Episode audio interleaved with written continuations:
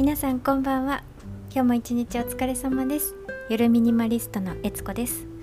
このチャンネルでは私がミニマリストを目指してチャレンジしたことをお話ししています。捨てたいのになかなか捨てられないというそんなあなたのお役に立てれば嬉しいです、えー、今日のテーマはですね、えー、モバイルバッテリーの捨て方についてお話ししたいと思います、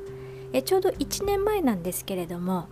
使っていないモバイルバッテリーが3つありましてどうやって捨てるんだろうと思って住んでいる地区のゴミの分別をネットで調べてみました。で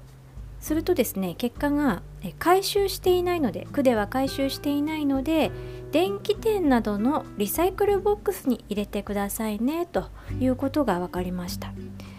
電気店にリサイクルボックスなんてあったかなとえー、見た記憶がないなと思いましたのであの私の、えー、家のちょっとまあ最寄りのヨドバシカメラに行きまして店員さんに尋ねてみましたところ、えー、回収してますよということだったんですね。なんですけどまあ、モバイルバッテリーまだ使える状態でしたので試しに Facebook で友人知人にあの欲しい人いないということを聞いてみましたえそしたらですねすぐ欲しいですという方が、えーいらっしゃったので1週間後に会う約束をして、まあ、無事にその方にお渡しすることができてでねあのお礼にお菓子までいただくなんてラッキーなことがありました。まあ、サクッと電気屋さんに預けてしまえば1日で処分は完了したんですけれど、まあ、必要としてくれる人にお渡しすることができて、まあ、早く捨てられればそれでいいじゃんっていうことでもないかないのかななんていうふうに思いました。で、えっと、こういうあの充電式の電池が含まれるもの、えーと、12月の9日に配信をした電動歯ブラシの処分にのために3日悩んだっていうね、えー、そんなお話を12月の9日に、えー、配信したんですけれどもこういう充電式の電池が含まれているものっていうのは、まあ、基本的には電気屋さんに相談をするのがよくわからない時はえー、相談するのがいいのかななんていうふうに思いましたあの皆さんのお手元にもですね使っていないけど捨て方がよくわからないなモバイルバッテリーどうしようかなっていうものがありましたらまずはあの住んでいる市区町村のホームページでゴミの分別の仕方を調べてみてで回収していない時は最寄りの家電量販店の、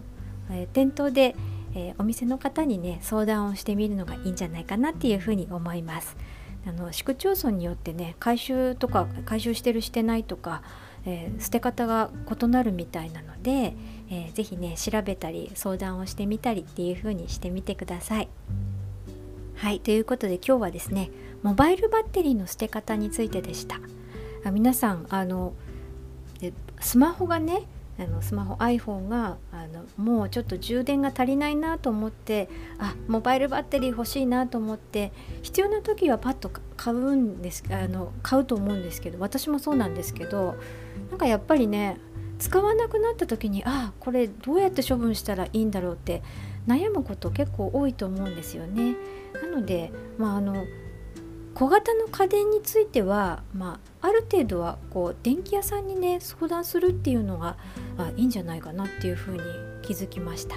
はい、最後まで聞いてくださりありがとうございます。えこのチャンネルは毎日19時頃に配信をしております。またよかったら、え遊びに来てください。